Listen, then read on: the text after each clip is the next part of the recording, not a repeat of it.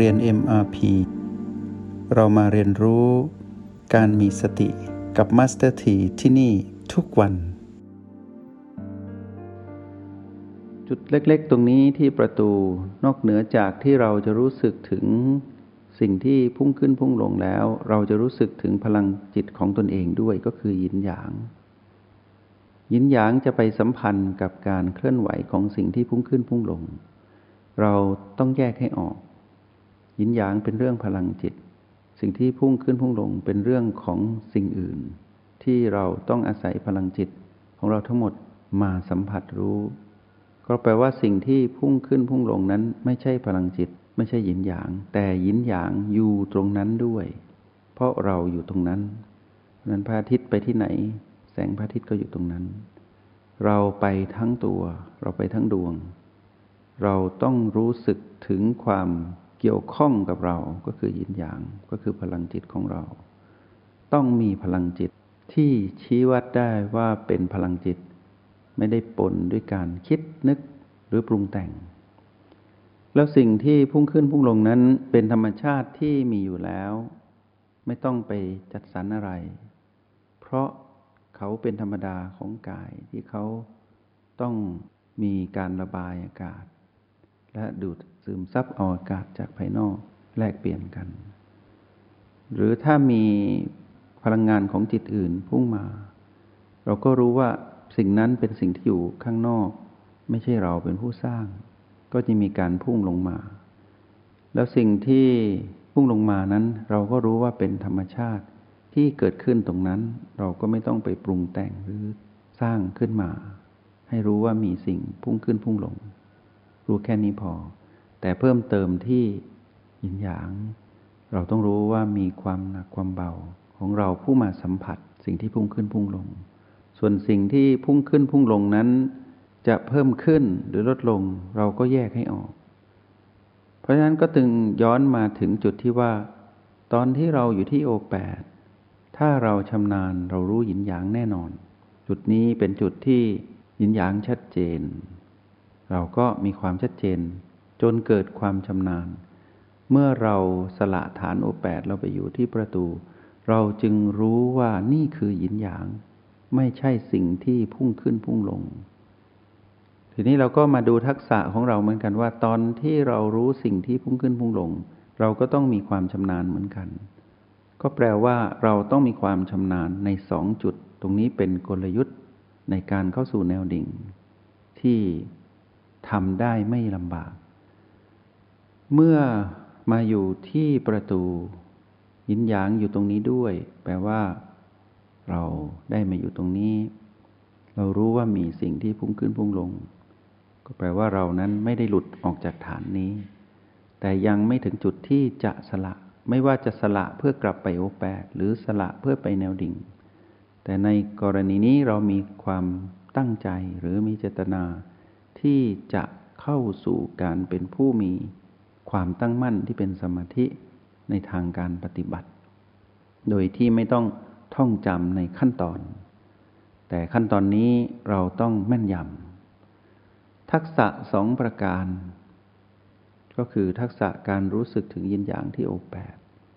และทักษะการรู้สิ่งที่พุ่งขึ้นพุ่งลงที่ประตู เป็นทักษะที่สำคัญมาก ๆ ที่เราต้องทำให้ได้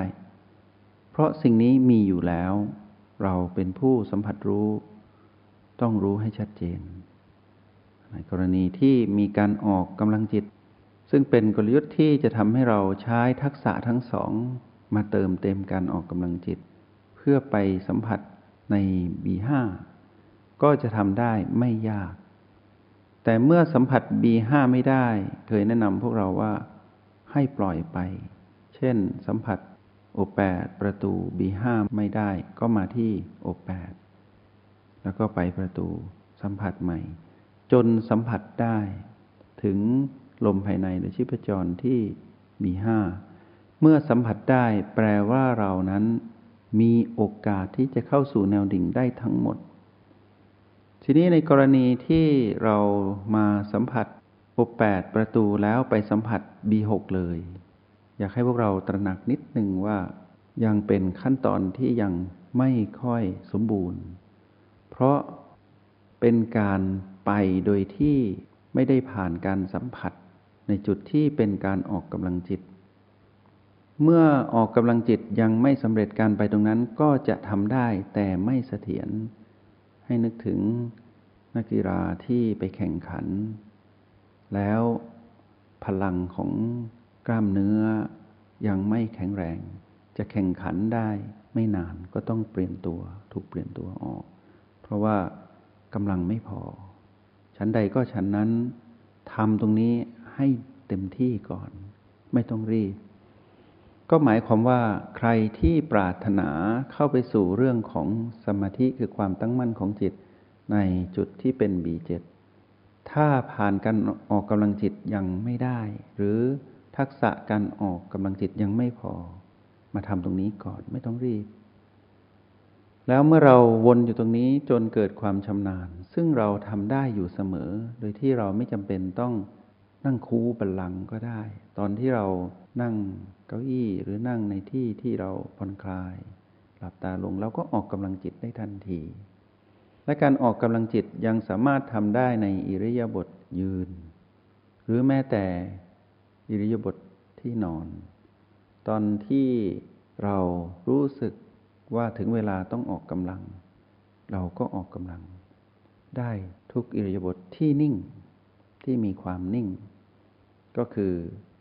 ยืนนั่งแล้วก็นอนแล้วต้องไม่ทำกิจกรรมอื่น มือเท้าต้องนิ่งหมด เราก็ออกกำลังจิต ทีนี้ใครที่มี